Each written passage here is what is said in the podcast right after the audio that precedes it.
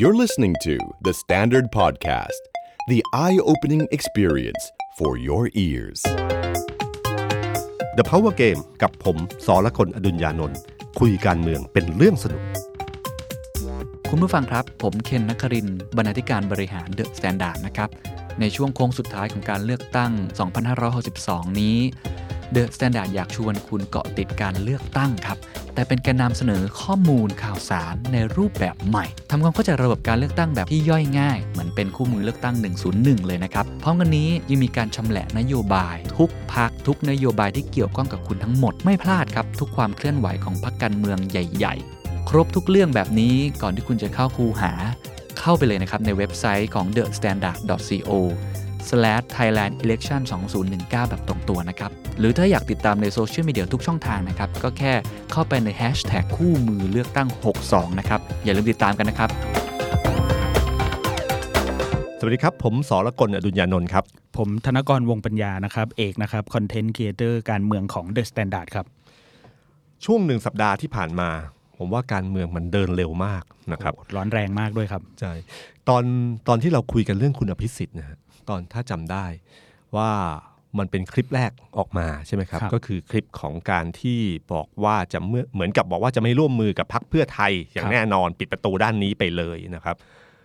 แล้วก็เราก็ต้องตั้งข้อสังเกตไว้วันนั้นว่าเออแล้วจะมีการบอกไหมว่าจะไม่ร่วมพลเอกประยุทธ์ ปรากฏว่าหลังจากนั้นไม่นานก็จะออกมาเออก็มีคลิปใหม่ออกมาทันที ในวันที่มีการดีเบตที่เดอะสแตนดาร์ดใช่ไหมครับ ในช่วงเช้าครับพี่ตุ้มก็มีการปล่อยคลิปที่ ฮือฮาพอสมควรในแง่ของการที่ได้ยินคุณอภิสิทธิ์สื่อสารอะไรแบบชัดๆ อย่างนี้ เพราะว่าคุณอภิสิทธิ์พูดบนเวที The Standard ด้วยว่าขอพูดแบบเนี้ยชัดๆ ถึงสองครั้งด้วยกันครับ คือในคลิปเขาก็จะพยายามใช้คำเนี้ยพูดชัดๆชัดอ่าๆพูดชัดๆทีหนึ่งอะไรอย่างเงี้ยครับ แล้วก็ถ้าเราดูจากคลิป 2 คลิปนี้นะครับ จะเห็นว่าเขาใส่ชุดเดียวกัน ก็คือเหมือนกับว่าเป็นคลิปที่เขาอัดพร้อม ๆกัน แต่ตั้งใจปล่อยเตรียมการไว้แล้วพรรคประชาธิปัตย์ต้องยอมรับนะครับว่าเขาเป็นคนเก่งมากในเรื่องเกมการเมือง โดยเฉพาะโค้งสุดท้าย โค้งสุดท้ายเขารู้ว่าเนี่ยเป็นตัวขยี้ที่สำคัญที่สุดที่จะเปลี่ยนความคิดสามารถพลิกเกมอะไรได้เลย หาคะแนนใช่ครับ ก็คือคุณพิสิทธิ์เดิมเนี่ยตามติดคุณเงินเขาเขามองว่าคุณพิสิทธิ์เนี่ยกับทางด้านพักพลังประชารัฐเนี่ยมีโอกาสที่จะร่วมกันครับแล้วก็ค่อนข้างเชื่อกันว่า มีการคุยกันไม่เรียบร้อยแล้ว แล้วก็ ท่าทีที่ออกมาพักพลังประชารัฐจะค่อนข้างมีความเชื่อมั่น ว่ายังไงประชาธิปัตย์ก็มาร่วมกับเขาคำว่าร่วมกับเขาเนี่ยไม่ได้หมายความว่าจะหนุนประชาธิปัตย์นะครับหมายถึงว่าหนุนพลเอกประยุทธ์เป็นนายกรัฐมนตรี หมายความว่าให้ประชาธิปัตย์มาร่วมเป็นรัฐบาลแล้วเขาเป็นพรรคแกนนำใช่ครับ แม้ว่าเสียงจะน้อยกว่าก็ตามที แต่ก็เชื่อว่ามันมีอำนาจบางอย่าง อย่างเช่น สวที่มีอยู่อำนาจต่อรองบางอย่าง ที่ทำให้พระประชาธิปัตย์ต้องร่วมกับเขาครับแต่การตัดสินใจของคุณพิสิทธิ์เนี่ย ตอนนั้นเอ่อตอนนั้นที่เราอ่านเกมกันว่า เชื่อว่าคุณพิสิทธิ์เนี่ยหลังเลือกตั้งยังไงเขาก็เจราจาต่อรอง โดยเฉพาะถ้าเขาได้เป็นที่สองชนะพักพลังประชารัฐเมื่อไหร่เขาต่อรองแน่นอน และต่อรองก็คือนายกรัฐมนตรีต้องเป็นของพรรคประชาธิปัตย์อืมก็คือคุณอภิสิทธิ์นั่นเองใช่ครับ แต่นึกไม่ถึงว่าเขาจะเลือกใช้การปิดประตูอืมที่จะไม่หนุนพลเอกประยุทธ์ การปิดประตูเนี่ยทำให้ภาพที่เขาเคยลองรองๆเพราะที่ผ่านมาภาพรวมของการเมืองเนี่ย มันเหมือนมีสองขั้วครับคือเพื่อไทย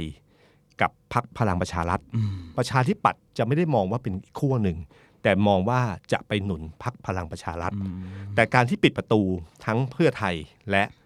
พรรคพลังประชารัฐก็คือทางหนุนคุณประยุทธ์เนี่ยครับก็ทำให้คุณอภิสิทธิ์เนี่ยกลายมาเป็นสามก๊กอย่างชัดเจน อย่างเดิมที่เขาเคยแซวว่า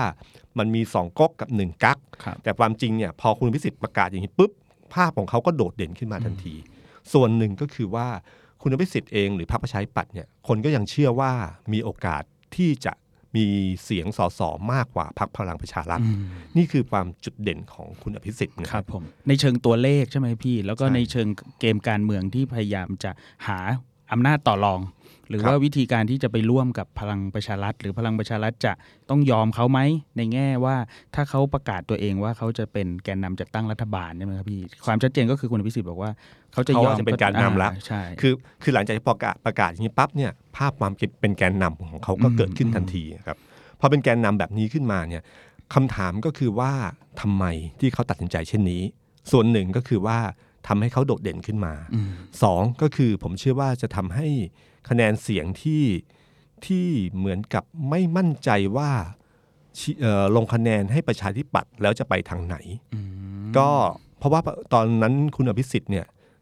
เวลาหาเสียงเขาก็โจมตีทางพลเอกประยุทธ์ค่อนข้างเยอะครับในขณะที่คุณชวนเนี่ยจะเป็นอีกทางหนึ่ง คือจะโจมตีคุณทักษิณเป็นหลัก นะครับทั้งที่คุณทักษิณก็ไม่ได้ลงเลือกตั้งนะครับ แล้วก็เอ่อไม่ค่อยพูดถึงพลเอกประยุทธ์เท่าไหร่ครับนะครับ ก็มันเป็นภาพอยู่สองด้านอยู่ตรงนี้ แต่ถ้าคุณอภิสิทธิ์มาทำแบบนี้ขึ้นเมื่อไหร่ปุ๊บก็หมายความว่าเขาจะดึงคะแนนเสียงจากคนที่จะเทไปพลังประชารัฐอืมให้กลับมาหาเขา เพราะต้องยอมรับว่าฐานเสียงของสองพรรคเนี้ยเป็นฐานเสียงกลุ่มเดียวกัน ถ้าถ้าเป็นไปได้เขาก็เลยพยายามทำตัวเองให้เด่นขึ้นมา เพื่อจะดึงคนอีกกลุ่มหนึ่งเข้ามาได้ คือถ้าไม่เอาคุณประยุทธ์เป็นนายกก็เลือกผม ผมจะเป็นนายกให้แต่ได้ประชังพลังประชารัฐมาร่วมรัฐบาลนะ นั่นคือความเชื่อของคุณอภิสิทธิ์นะครับซึ่งก็เป็นเกมการเมืองที่เขาต้องเขาก็ต้องทำอย่างนี้ยครับครับ มันเขาไม่นั้นจะทำเอ่ออาที่คุณชวนให้มามาพูดก็บอกว่า ก็ถ้าคุณอยู่ในพักประชาธิปัตย์คุณก็ต้องหนุนหัวหน้าพักเป็นนายกสิอ่านะแต่การที่ไปปิดประตูที่จะไม่หนุนพลเอกประยุทธ์เลยเนี่ย มันก็หมายความว่าเฮ้ยอย่างนั้น เกมมันจะเป็นยังไงต่อไป เพราะหลังเลือกตั้งมันจะเป็นสามก๊กที่ชัดเจนครับแล้วการเจรจาต่อรองครั้งเนี้ยมันจะมันจะสนุกมากเลยนะครับ ในขณะเดียวกันคุณประยุทธ์เนี่ยยิ่งนานวันมันเหมือนกับโดนโดดเดี่ยวมากขึ้นอืมการเมืองยิ่งเข้มข้นขึ้นอำนาจต่อรองของคุณประยุทธ์ที่เคยมีในอดีต ผมว่ามันต่ำลงเรื่อยครับๆด้านหนึ่งที่เห็นชัดก็คือพักภูมิใจไทยอืมนอกจากทะเลาะกันเรื่องกัญชากันแล้วนะครับครักับพลเอกประยุทธ์กับพลอากาศเอกประจินจันทร์เผ่านะครับ จันตจันองจันตองเออจันตองนะครับเอ่อเรื่องกัญชาแล้วครับนะครับเขาก็ยังพูดค่อนข้างชัดเหมือนกันว่า ถ้าเขาจะสนับสนุนใครเนี่ยเขาต้องเออคนนั้นจะต้องมีเสียงส่วนใหญ่ของสสสนับสนุนอืมใช่ไหมครับ ก็หมายความว่าเขาไม่ยอมเล่นเกม 125 สสบวก 250 สว เพื่อดันพลเอกประยุทธ์เป็นนายกก่อน แล้วจากนั้นเสร็จแล้วค่อยใช้บารมีของความเป็นนายกอืมดึงพักการเมืองอื่นเข้ามาร่วมอืมเขาไม่เล่นเกมนี้ เขายืนยันว่าเกมนี้ต้องเกิดขึ้นเมื่อคุณรวมได้ 250 เขาถึงจะร่วม หมายความว่าคุณต้องประกาศตัวให้ได้ว่าคุณเป็นเสียงข้างมากในสภาผู้แทน ใช่ครับ เขาถึงจะเข้าร่วมอืมมันก็ทำให้เกมการโดดเดี่ยวของเออโดดเดี่ยวพลเอกประยุทธ์มากขึ้นเรื่อยๆ เพราะจำนวนสสที่เราก็ประเมินกันออกครับว่า มันก็มีคนที่ได้เสียงเยอะก็มีอยู่ประมาณสักห้าพักอืมหนึ่งคือเพื่อไทยครับสองคือประชาธิปัตย์ครับสามคือพลังประชารัฐอืมสี่คือภูมิใจไทย ห้าอาจจะเป็นอนาคตใหม่นะฮะคือคือมันจะมีแค่เนี้ยครับครับที่ที่ที่จะมีเสียงแต่แน่ๆสี่สี่พักสี่เนี้ยพรรคใหญ่เป็นสี่พักใหญ่เอ่อพักประชาธิปัตย์กับพักกับพักพลังประชารัฐคงใกล้ ๆ กันในสองสามนะครับครับเบียดกันภูมิใจไทยมีโอกาสสี่มากนะครับฉะนั้นเสียงถ้าพลังประชารัฐกับประชาธิเออโทษทีนะครับ ถ้าภูมิใจไทยกับประชาธิปัตย์บอกไม่หนุนพลเอกประยุทธ์อืมถ้าไม่ได้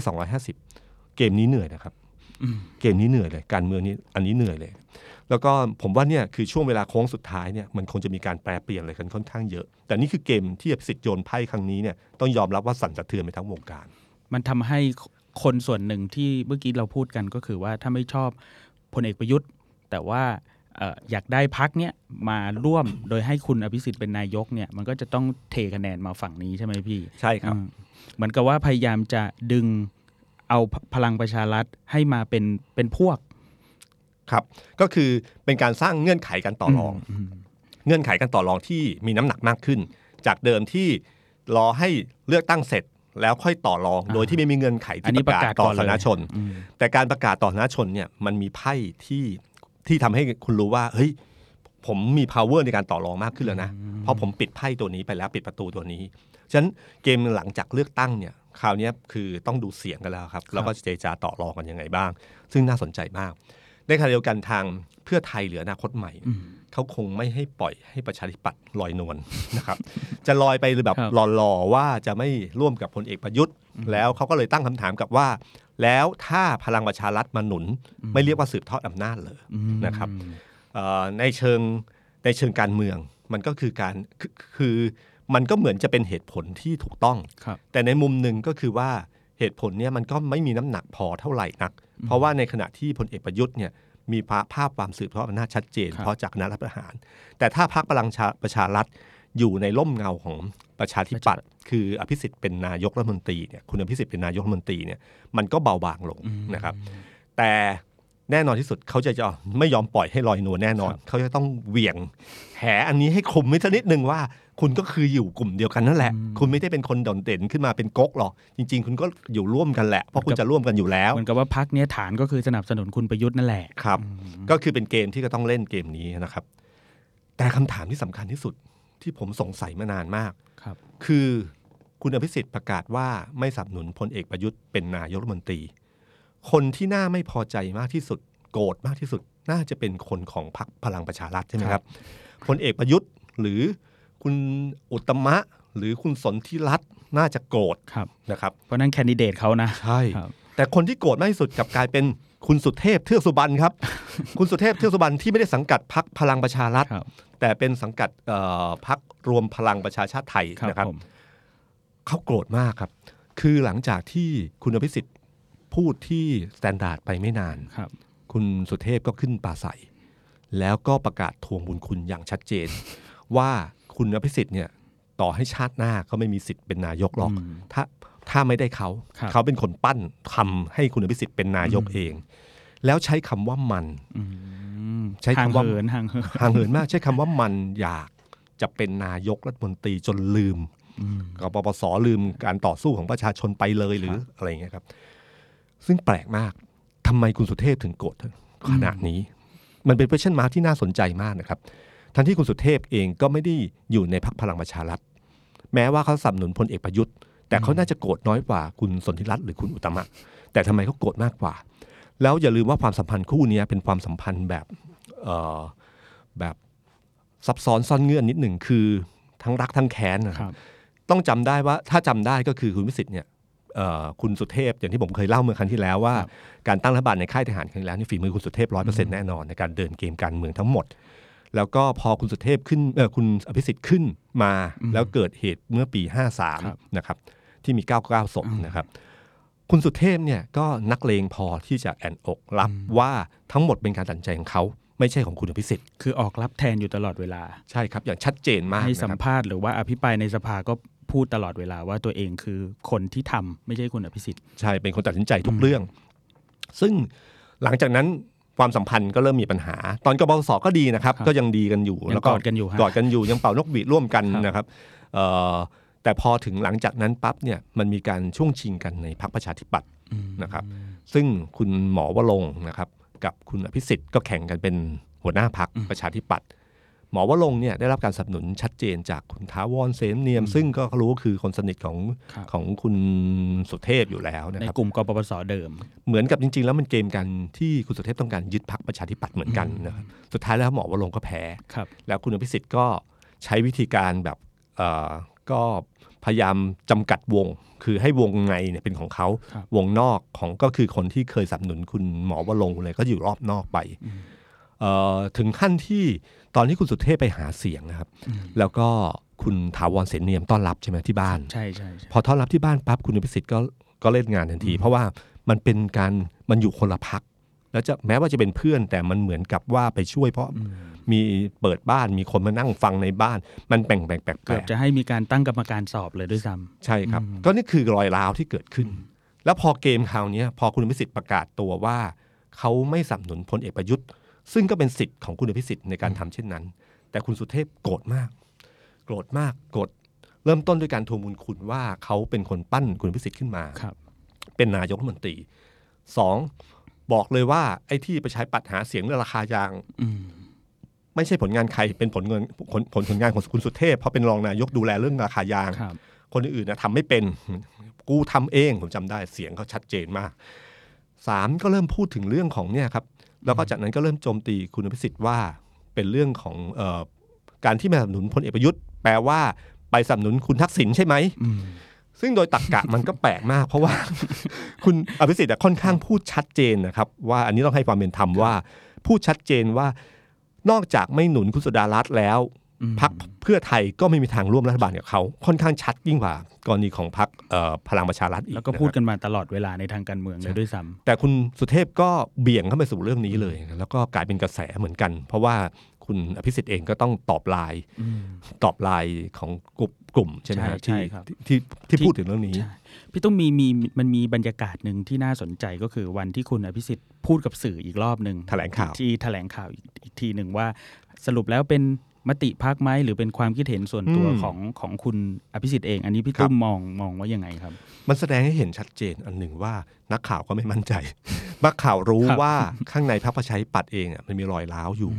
การที่คุณมิสิทธิ์พูดอย่างนี้เนี่ยเป็นท่าทีส่วนตัวของเขาหรือเปล่า หรือเป็นมติพักอืมซึ่งคุณมิสิทธิ์ดะตอนได้คำถามมีปฏิกิริยานิดหน่อยนะคใช่รับใช่ครับคือพยายามจะบอกว่าเอ่อปฏิพักษ์มันต้องรอหลังเลือกตั้งอืม แต่อันนี้มันกลับเป็นพูดและเป็นอุดมการณ์ของพักเป็นอะไรพวกนี้ไปนะครับ คือเหมือนอ้างเรื่องว่าอุดมการณ์พัก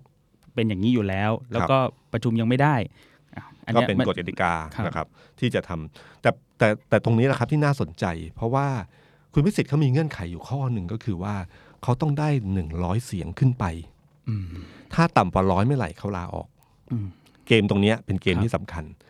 เอ่อ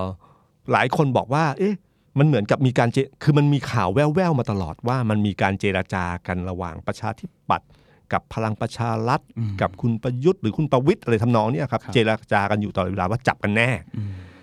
ซึ่งมันก็มีข่าวอยู่ตลอดแล้วก็มีพยายามพูดบอกว่าให้คุณอภิสิทธิ์เป็นประธานสภาอ่าใช่ไหมครับครับแต่ไม่มีชื่อคุณอภิสิทธิ์เป็นนายกเลยนะอืมคุณอภิสิทธิ์เป็นประธานสภา คุณประยุทธ์ก็ยังจะเป็นนายกรัฐมนตรีต่อไปใช่ครับ ซึ่งจริง ๆ แล้วเนี่ยในจำนวนพรรคการเมืองทั้งหมดเนี่ย พรรคประชาธิปัตย์เป็นพรรคเดียวที่มีหัวหน้าพรรคเป็นอดีตนายกรัฐมนตรีอืมเป้าหมายต่ำสุดของเขาในการเลือกตั้งครั้งนี้ คือนายกรัฐมนตรี มันต่ำกว่านี้ไม่ได้ คือจะให้คมันนเคยเป็นนายกเออแล้วจะให้ลงไปเป็นอื่นอ่าๆมันคงจะยากอยู่เหมือนกันนะครับ ก็คือฉันเดิมพันของคุณพิสิทธิ์เนี่ยส่วนตัวสูงฉะนั้นคุณพิสิทธิ์ต้องพยายามดันตัวเองไปตรงจุดนั้นให้ได้ แต่นี่คือรอยร้าวที่เกิดขึ้นอยู่เหมือนกันนะครับเอ่อ ผมว่าเรื่องบางเรื่องเนี่ยบางทีต้องยอมรับว่าประชาธิปัตย์เนี่ยเกมไม่ใช่เพียงแค่หัวหน้าพักเท่านั้นอืมแต่เกมภายในพักเนี่ยเขาเขาเป็นเก่าที่สุดในการเมืองเนี่ยก็ต้องยกให้ประชาธิปัตย์นะครับเราก็ไม่รู้ว่าเกมหลังจากนั้นจะเป็นยังไง ถ้าเสียงออกมามันมีอำนาจนอกระบบอะไรหรือเปล่า เพราะว่าประชาธิปัตย์นี่สมัยหนึ่งเนี่ยเคยมีเรื่องเคยได้ยินคำว่าข้อมูลใหม่ไหมครับคือข้อมูลใหม่เนี่ยเกิดขึ้นสมัยคุณพิชัยรัตนกุลครับ เขาประกาศตัวที่จะเป็นนายกรัฐมนตรี ถ้าได้เสียงมากที่สุด แล้วเลือกตั้งมาประชาธิปัตย์ก็ได้เสียงมากที่สุด แต่ตอนนั้นมันยุคสมัยป่าเปรมครับครับ มันก็มีการเดินเกมกันอยู่ แล้วสุดท้ายมันก็กลายเป็นว่าเออมีข้อมูลใหม่ แล้วสุดท้ายก็เปลี่ยนพลิกเข้ามาเป็นสำนวนพลเอกเปรมนะฮะผมก็ไม่รู้ว่ามันจะมีอะไรปรากฏการณ์แบบอาจนี้จะเกิดข้อมูลใหม่ได้อีกรอบหนึ่งใช่ครับ แล้วก็เอ่อแต่แต่เกมตรงเนี้ยมันน่าสนใจว่าคุณอภิสิทธิ์จะประคองตัวให้นำจนถึงวันที่เลือกตั้ง แล้วเขาจะได้ร้อยเสียงหรือเปล่า ถ้าเขาได้ร้อยเสียงเขาจะผ่านขั้นที่หนึ่งครับการที่สองคือเขาถ้าเขาชนะพลังประชารัฐเขาจะมีโอกาสต่อรองได้สูงทีเดียว ที่มีโอกาสที่เป็นสูนายกรัฐมนตรีครับประมาทคุณอภิสิทธิ์ไม่ได้เลยในเรื่องนี้นะครับ อีกเรื่องหนึ่งที่น่าสนใจของพรรคประชาธิปัตย์นะฮะก็คือถ้าเราดูประวัติการเมืองของพรรคประชาธิปัตย์แล้วเนี่ย แม้ว่าคุณอภิสิทธิ์จะบอกว่าเหมือนกับว่าเอ้ยนี่คือคำพูดนี่นี่คือสัจจะวาจาอะไรที่เขามีคำอันหนึ่งคำพระเขาเขาเอาอันหนึ่งเนี่ยนะครับ แต่เราเราดูอดีตของพรรคประชาธิปัตย์เองอะต้องยอมรับเหมือนกันว่า จริง ๆ อดีตของพรรคประชาธิปัตย์เนี่ยมันมีการการใช้คำว่าอย่างไงดีอะใช้คำว่าเหมือนกับการที่มุ่งไปสู่เป้าหมาย โดยไม่ได้สนใจวิถีมากนักอืมที่เห็นชัดที่สุดก็คือตอนที่เหตุการณ์พฤษภาทมิฬพลตรีจำลองศรีเมืองนำม็อบ ที่มาต่อต้านพลเอกสุจินดาคราประยูรแล้วก็นำไปสู่การล้มรัฐบาลของพลเอกสุจินดา เกิดเหตุการณ์พฤษภาทมิฬขึ้นนะครับ ปรากฏว่าหลังจากการเอ่อหลังการเอ่อหลังจากการยุบสภาแล้วมีการเลือกตั้งขึ้นมาครับพลตรีจำลองเริ่มโดนถูกกล่าวหาว่าพาคนไปตาย อ่า อันนี้ได้ยิน เคยได้ยินใช่ไหมครัฮะบพาคนไปตาย คือแทนคิดว่านี่คือวีรกรรมในการที่ต่อสู้กับเผด็จการกลับกลายเป็นปาพาคนไปตาย พระประชาธิปัตย์ที่คุณอภิสิทธิ์เองเนี่ยก็ถ้าจำไม่ผิดตอนนั้นเขาเป็นอาจารย์แล้วก็เคยขึ้นปราศัยอ่าเป็นอาจารย์ที่ธรรมศาสตร์เวลานะนั้นแล้วก็ขึ้นปราศัยอะไรพวกในเวทีด้วยนะครับ แต่ขณะเดียวกันพระประชาพรรคประชาธิปัตย์เองเนี่ยก็มีบางคนขึ้นเวทีเหมือนกัน แต่พอถึงเวลาเลือกตั้งเนี่ยช่วงโค้งสุดท้ายเหมือนกันเนี่ยผมบอกแล้วโค้งสุดท้ายคือสิ่งที่ประชาธิปัตย์เก่งมาก โค้งสุดท้ายเนี่ยครับ อยู่ดีๆเขาก็ขึ้นคัดเอาท์ขึ้นมาคัดเอาท์หนึ่ง เป็นรูปของพลเอ่อรูปของคุณปริอาจารย์ปรีดีพนมยงค์ครับกับอาจารย์ป่วยพึ่งพาอึ้งภากรซึ่งนั่งอยู่ในเก้าอี้นั่งเอ่อเก้าอี้ตัวเดียวกันครับนะครับเป็นภาพเป็นภาพเดียวมั้งที่เขานั่งเป็นภาพคู่กันของคู่นี้นะครับ แล้วก็เอาคำพูดของคุณปรีดีพนมยงค์อาจารย์ปรีดีพนมยงค์ครับเนี่ยซึ่งพูดในสภาเมื่อวันที่ 7 พฤษภา2489นะคนที่เอามาก็คืออาจารย์ปรีชาสุวรรณทัศน์ ซึ่งเป็นลูกศิษย์ของอาจารย์ปรีดี คำพูดคำนั้นบอกว่า ระบอบประชาธิปไตยนั้น เราหมายถึงประชาธิปไตยอันมีระเบียบตามกฎหมายและศีลธรรม และความซื่อสัตย์สุจริต ไม่ใช่ประชาธิปไตยอันไม่มีระเบียบ หรือประชาธิปไตยที่ไร้ศีลธรรม เช่น การใช้สิทธิเสรีภาพอันมีแต่ให้จะทำให้เกิดความปั่นป่วน ความไม่สงบเรียบร้อย ความเสื่อมศีความเสื่อมศีลธรรม ระบอบเช่นนี้เรียกว่าอนาธิปไตย หาใช่ประชาธิปไตยไม่ แล้วก็ขึ้นอันสุดท้ายว่า ประชาธิปัตย์เชื่อมั่นในอุดมการณ์รัฐสภาอะไรประมาณเนี้ยได้ยินได้ยินมาจนถึงวันนี้ครับใช่ไหมครับ ก็คือกำลังผลักให้พลตรีจำลองเป็นอนาธิปไตยอืมประชาธิปัตย์เนี่ยเป็นประชาธิปไตยนะครับ ที่อยู่ในรัฐสภา ตัดภาพกลับมาตอนเหตุการณ์กปปส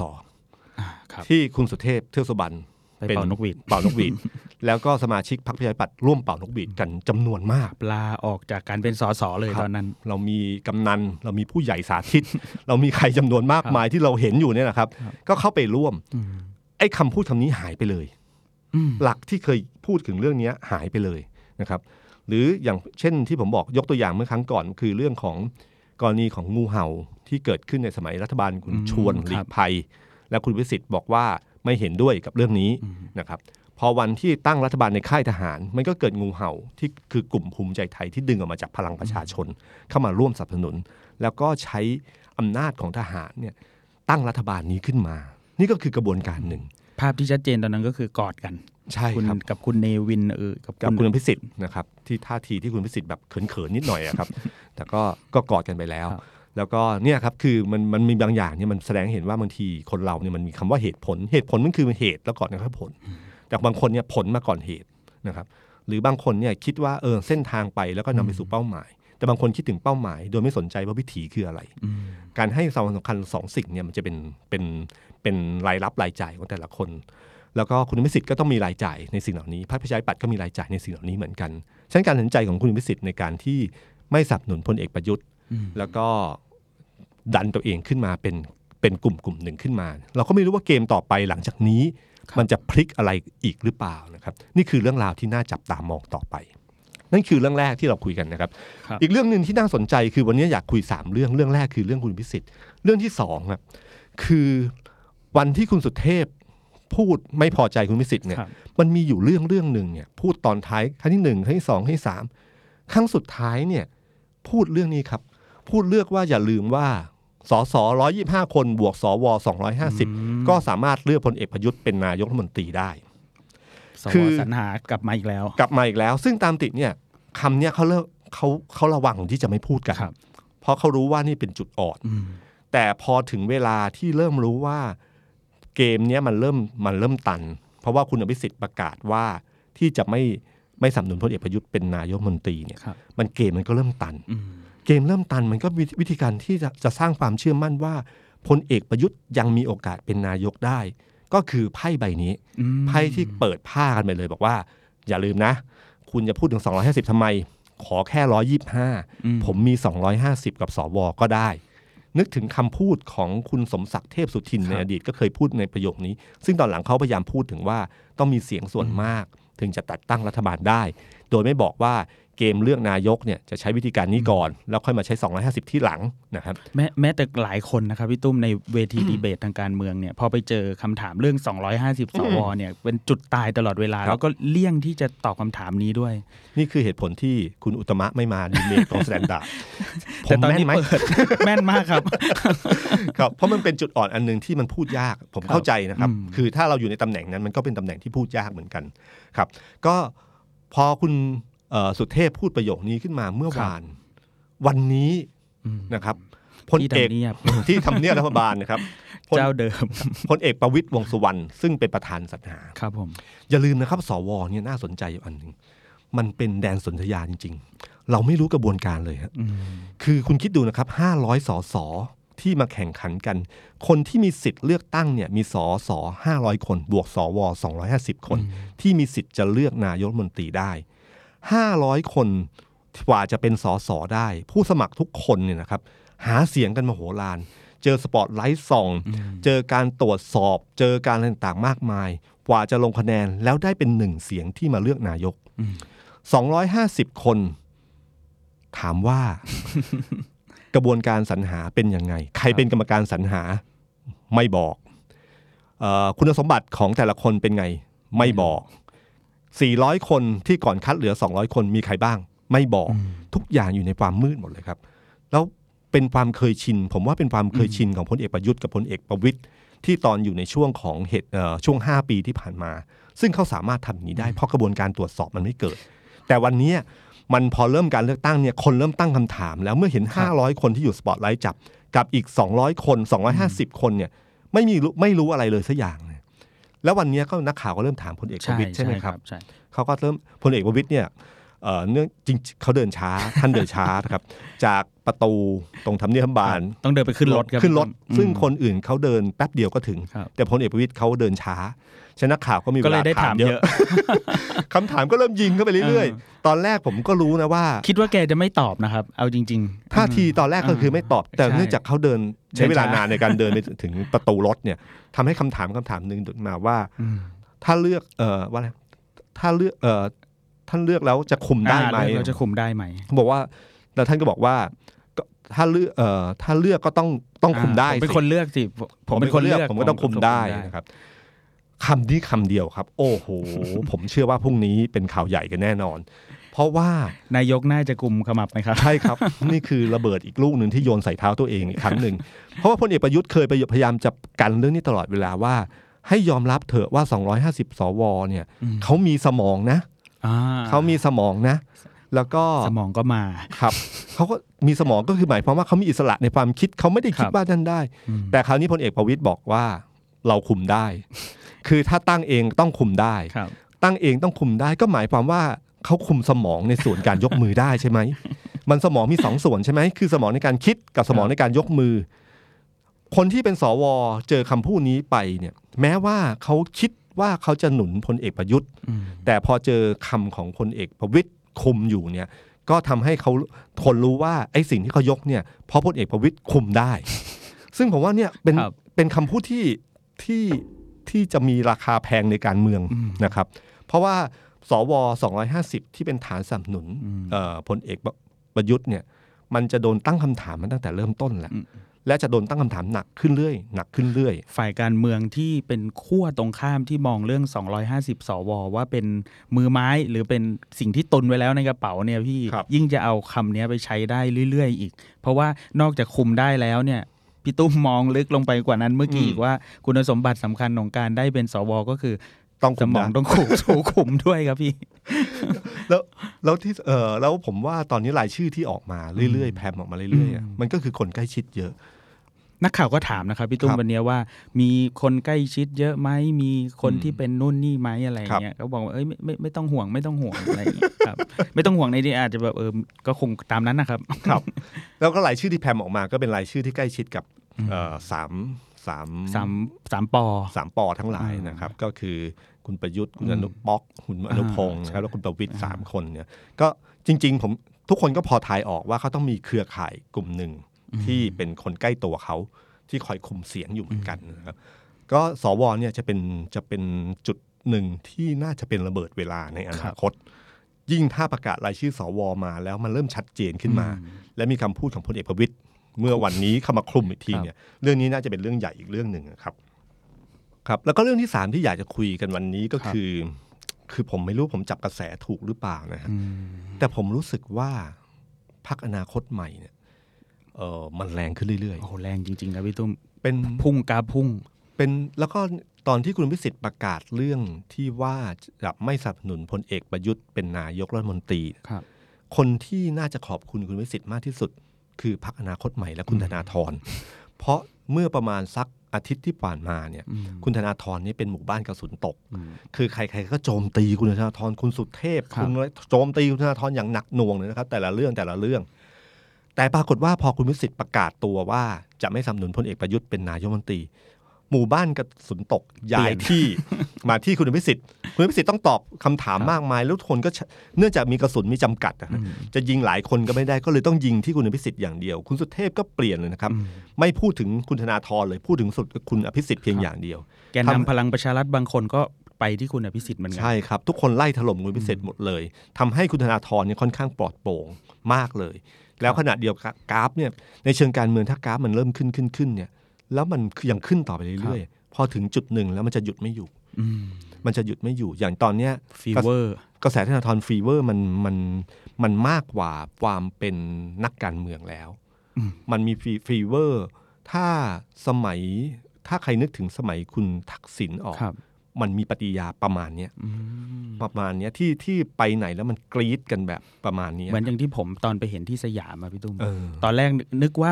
วัยรุ่นที่มาเนี่ยเขาเข้าใจว่าจะมีเคป๊อปหรือว่ามีดาราอะไรมาหรือเปล่าอืมปรากฏว่ากลุ่มนั้นคือมารอคุณธนาธรครับเพราะธนาธรเดินออกมาจาก BTS นะครับอืมเข้าไปล้อมอืมกรี๊ดแล้วก็มีป้ายไฟด้วยครับนั้นฟ้ารักพ่อ แล้วแล้วมันเป็นเป็นเป็นกระแสที่ไม่ไม่ใช่เพียงแค่เรื่องความคิดทางการเมืองเท่านั้นเอง มันจะเป็นเออกระแสแบบอันนี้น่าสนมันใจครับ มันแสดงออกมาแบบวัยรุ่นนะครับอืมแบบวัยรุ่นที่มีปฏิกิริยาอื่น ๆ ที่เกิดขึ้น แล้วก็หลังจากที่เขาเริ่มเดินสายเนี่ยจำนวนคนเริ่มเยอะขึ้นเรื่อย ๆ อย่างเช่นที่ปัตตานีเยอะขึ้นเยอะครับพอไปเชียงใหม่สร้างสถิติใหม่ ล่าสุดไปอุบลอุบลเมื่อวานนี้สามพันกว่าคน โอ้เยอะ มาก ซึ่งเมื่อเทียบกับพลังประชาชนเอ่อพลังประชารัฐ หรือเทียบกับเพื่อไทย ปริมาณอาจจะไม่เยอะเท่านะครับ แต่ปฏิกิริยาที่มันเกิดขึ้นมันก่อตัวแบบเนี้ยมันมีประเด็นที่น่าสนใจ เพราะว่ากลุ่มคนรุ่นใหม่เนี่ยนอกเหนือจากแสดงท่าทีในการในการเข้ามาร่วมแบบนี้แล้วเนี่ยมันไปทางโซเชียลมีเดียค่อนข้างเยอะ ยิ่งเขาออกคลิปมาอีก 2 คลิปคลิปหนึ่งคือเรื่องรถติดใช่ไหมฮะเออซึ่งใช่ครับซึ่งโชว์วิธีการตัดต่อหรือการถ่ายทำการอธิบายเรื่องราวแบบ คนรุ่นใหม่คือให้ที่ผมเข้าว่าใจมันโดนง่ายๆเข้าใจช่ง่ายๆครับแล้วมันมันน่าสนใจมาก กับอีกอันหนึ่งก็คือการที่ คือเนื่องจากพรรคอนาคตใหม่เนี่ยไม่เหมือนพรรคการเมืองอื่นเขาบายพาสเขาอืมเขายิงตรงเหมือนขายตรงอะครับเหมือนขายออนไลน์เขาไม่ผ่านเครือข่ายจัดจำหน่ายอื่นๆเขาไม่มีหัวคะแนนครับฉะนั้นระบบของเขาเนี่ยมันจะเป็นระบบที่วัดยากมาก คือที่ที่คนในพื้นที่อาจจะสงสัย เพราะมันไม่มันไม่มีปฏิกิริยาจากหัวคะแนนที่อ๋อที่เหมือนกับทั่ว ๆ ไป เพราะมันบายพาสตรงอะ มันบายพาสตรง แล้วก็ล่าสุดที่คลิปล่าสุดก็คือรณรงค์ให้คนที่สนับสนุนพรรคเอ่อพรรคอนาคตใหม่เนี่ยให้ช่วยหาเสียงเพิ่ม ลักษณะแบบเหมือนกับ1ต่อ10 ลูกโซ่ไปเรื่อยๆไปเรื่อยๆนะครับครับแล้วก็ถ้าเราสังเกตในอย่างเช่น อย่างเช่นเอ่อรายการของเราที่ลงใน YouTube ครับแล้วมีความคิดเห็นอืมสิ่งหนึ่งที่ผมเห็นก็คือว่าตอนที่เป็นเรื่องพูดถึงอนาคตใหม่เนี่ยเริ่มมีปฏิกิริยาที่บอกว่าตอนเนี้ยพยายามโน้มน้าวให้พ่อ เข้ามาอ่ผมเห็นผมเห็นเหมือนกัน แล้วก็จากนั้นก็มีกระทู้ที่เออมีคนที่ให้ความเห็นตามมาอีกประมันสักสามสิบคนมั้งว่าเนี่ยตอนนี้ก็คุยกับพ่อได้แล้วสองคน อันนี้ได้นี้คือทุกคนพยายามเหมือนกับแข่งขันกันว่าช่วย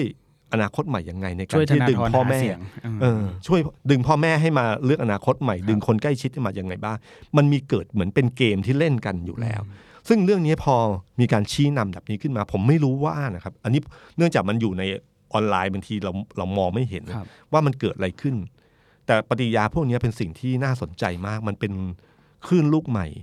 ของการเมืองไทยที่ถ้ามันแปลมาเป็นคะแนนเสียงจริงครับมันจะเกิดปรากฏการณ์อืมเพราะตอนนี้โพลที่ออกมาของที่ภาคใต้ที่ภาคอีสานเวลาเจาะเข้าไปเนี่ยพธนาธรมาแรงมาก ล่าสุดโพลเมื่อกี้ผมดูภาคตะวันออกครับครับมาบุรพาทำก็อ๋อมามาบุแรรงพาใช่ใช่ คือถ้าในกลุ่มนักศึกษานี่ ถ้าคุณไปคุยคุณไปคุยกับคนรุ่นใหม่ โดยเฉพาะกลุ่มนักศึกษาปีสามปีสี่หรือจบใหม่ไม่นานเนี่ย เราจะได้ยินเสียงธนาธรมาเยอะมาก ผมลองลองแบบวิจัยไม่เป็นทางการแบบคุยแบบเนี้ยครับผมเลยเลยจับข้อสังเกตว่ามันมีความเปลี่ยนแปลงที่ที่เกิดขึ้นแล้วในการเมืองไทย มันเป็นสิ่งแปลกปลอมที่คอสชคิดไม่ถึง มันมันเป็นคือเขาคิดถึงแค่เพื่อไทยคิดถึงอะไรต่างๆเนี่ยเขาไม่ถึงว่าจะมีอนาคตใหม่และธนาธรอืมด้วยท่าทีแบบนี้ ด้วยนโยบายแบบนี้ด้วยบุคลิกแบบนี้ แล้วได้ฐานกลุ่มที่เป็นกลุ่มใหม่ของการเมืองไทยที่เชื่อถ้าเชื่อกันว่ามีการแบ่งขั้วอยู่แล้ว ระหว่างเพื่อไทยกับทางประชาธิปัตย์หรือพลังประชารัฐครับแต่มันมีกลุ่มกลางที่ไม่เคยโหวตอะอืมมาเลยเนี่ยประมาณอายุ 18 ถึง 25เนี่ยมัน 7 ล้านคน กลุ่มนี้ใครจะนึกไปถึงว่าอยู่ดีๆมีสิ่งแปลกปลอมเข้ามา แล้วก็ฝาดกลุ่มนี้เข้ามาอยู่ในอยู่ในเป็นเสียงของเขาได้ นี่คือปรากฏการณ์ที่น่าสนใจมากนะครับว่าอนาคตใหม่หลังจากนี้จะเป็นยังไง แล้วโดยเฉพาะอย่างยิ่งให้ดูวันศุกร์หน้าที่เขาจะปราศัยใหญ่ที่กรุงเทพครับ ที่ที่สนามไทยญี่ปุ่นดินแดงครับ อาคารกีฬาเวทถ้ามันเยอะมากๆ แล้วมีปริยาอะไรบ้างขอให้รู้เลยว่ามันจะมี ปรากฏการณ์ที่เกิดขึ้นในกรุงเทพที่คุณนึกไม่ถึง พี่ตุ้มแต่อีกปริยาหนึ่งที่น่าสนใจเหมือนกันนะครับ ก็คือการปรับตัวของคุณธนาธรเองอะครับ ที่เล่นกับ กระแสโซเชียลมากขึ้นอืมเล่นกับกลุ่มผู้สนับสนุน FC มากขึ้น ทากันแดดให้พ่อหรือว่าเอ่อฟ้ารักพ่อพ่อก็รักฟ้าอะไรอย่างเงี้ยครับ แล้วอีกอันหนึ่งที่เราเพิ่งเห็นกันสดสดๆร้อนๆ กับสถานการณ์การเมืองตอนนี้ก็คือเรื่องของกกตครับพี่ตุ้มอ๋อที่ครับที่เอ่อทสชอดีตเอออดีตทสช คุณทิติมาฉายแสงน้องสาวของคุณจตุรนต์ออกมาประกาศเทคะแนนให้ทางอนาคตใหม่ครับแล้วกกตก็จะเอาผิดหรือว่าอาจจะนำไปสู่การ ยุบอนาคตใหม่อีกหรือเปล่า อันนี้พี่ตุ้มมองมองยังไงครับ คืออนาคตใหม่อะเป็นที่มองกันในแวดวงการเมืองอยู่แล้วว่า ถ้าแรงแบบนี้ระวังนะฮะเพราะว่าไม่ใช่เพียงแค่คะแนน แต่ด้วยบุคลิกของคุณธนาธรเนี่ยสำหรับคนที่มีอำนาจอยู่แล้วเนี่ยเขาเขาต้องกลัวฮะคือเขาห้าวมากกว่าเพื่อไทยเยอะมากนะครับ แบบเป็นไม้ไทสันนะครับ คือไม่เคยมีหมัดแยบ มีแต่หมัดฮุก ฮุกไม่ฮุกซ้ายก็ฮุกขวาเท่านั้นนะครับ ซึ่งเรื่องที่เกิดขึ้นเนี่ยน่าจับตามอง เพราะว่าไม่มีใครร้องไม่มีใครฟ้องเลย อยู่ดีประธานกกตก็บอกว่าการเทคะแนนแบบนี้เนี่ยจะต้องคณะตั้งคณะกรรมการขึ้นมาสอบว่าผิดหรือเปล่า ต้องอาจจะถึงขั้นยุบพักอืมเพราะเป็นการครอบงำปัญหาก็คือว่าครับยุบไทยรักษาชาติไม่ได้แล้ว เพราะยุบไปแล้วอืมมันหมายความว่าอนาคตใหม่มาครอบงำพักไทยรักษาชาติเลยแล้วมีการเทคะแนนให้กันอืมที่ที่น่าสนใจก็คือว่า เพียงแค่มีรถคันหนึ่ง มีป้ายติดบอกว่า คุณทิติมาให้จะเทเสียงให้กับอนาคตใหม่ แล้วไปยุบอนาคตใหม่อืมต่อไปสอสถ้าถ้าจะเล่นกันแบบสนุกสนุกๆนะครับ ก็คือว่าให้กระซิบเอ่อผู้สมัครไทยรักษาชาติบางจังหวัดให้ขึ้นป้ายอืมว่าจะเทคะแนนให้พักพลังประชารัฐ มันก็คงจะขำดีนะครับ ว่าอยู่ดีแบบเนี้ยมันต้องยุบยุบทุกพักเลย เราอยากยุบใครแล้วก็ขึ้นป้าย แบบนี้แล้วก็ยุบพักได้ เหมือนที่คุณจตุรนต์พูดอะครับพี่ใช่บอกว่าถ้าถ้าผมพูดว่าผมจะเทคะแนนให้กับพลังประชารัฐเนี่ยผมจะถูกยุบไหมพักพลังประชารัฐจะถูกยุบไหมใช่ไหมใช่คือคือผมว่าตรงเนี้ยน่าสนใจคือมันมีมันมีความผิดปกติเกิดขึ้นที่อย่างน่าจับตามองอืมว่ามันมีประเด็นอะไรหรือเปล่าทำไมมันถึงถึงอยู่ดีๆ ไม่มีใครร้องแล้วท่านประธานกกตมาเล่นเรื่องนี้เองครับซึ่งมันเป็นเรื่องที่ทำได้นะครับอืมแต่ทำไมมันเล่นเรื่องเล็ก ๆ ที่ผมรู้สึกว่ามันเหตุผลมันน้อยอะครับ ไอ้เรื่องเนี้ยน่าจับตามองว่าจริง ๆ แล้วมันมีคลื่นลมเลย การเมืองไทยวันนี้ไม่ใช่การเมืองไทยในระบอบประชาธิปไตยแบบปกตินะครับ ที่ที่หมายถึงว่ามีการเลือกตั้งแบบธรรมดาธรรมดาทั่วไป มันมีละมันเป็นการเลือกตั้งในช่วงของการผ่องถ่ายอำนาจจากการรัฐประหารมาสู่การประชาธิปไตย ช่วงเวลานี้ครับการลงจากหลังเสือเนี่ยน่ากลัวที่สุด แล้วยิ่งถ้าพลเอกประยุทธ์บอกว่าลบต้องชนะเนี่ยมันก็น่าสนใจมากนะครับว่าถ้าลบต้องชนะเนี่ยมันหมายถึงว่ายังไงนะครับ เรื่องนี้คือเรื่องที่น่าจับตามอง เกมการเมืองต่างประเทศนี้เราคงต้องดูว่าคุณพิสิทธิ์จะแก้เกมเรื่องนี้ยังไงนะครับ แล้วก็คุณสุเทพเนี่ยจะหายโกรธหรือเปล่านะครับ หรือจะมีแฉเพิ่มขึ้นเรื่อยอ่าๆซึ่งมันจะทำลายล้างคุณอภิสิทธิ์หรือเปล่า มันการดิสลอฟทางการเมืองหรือเปล่า ไม่มีใครรู้ว่าอะไรเกิดขึ้น และที่น่าสนใจอีกอันหนึ่งก็คือ อยากรู้ว่าอาทิตย์หน้าพลเอกประยุทธ์จะใส่ชุดอะไรครับ สวัสดีครับ The Standard Podcast เปิดหู เปิดตา เปิดใจ เปิดโลก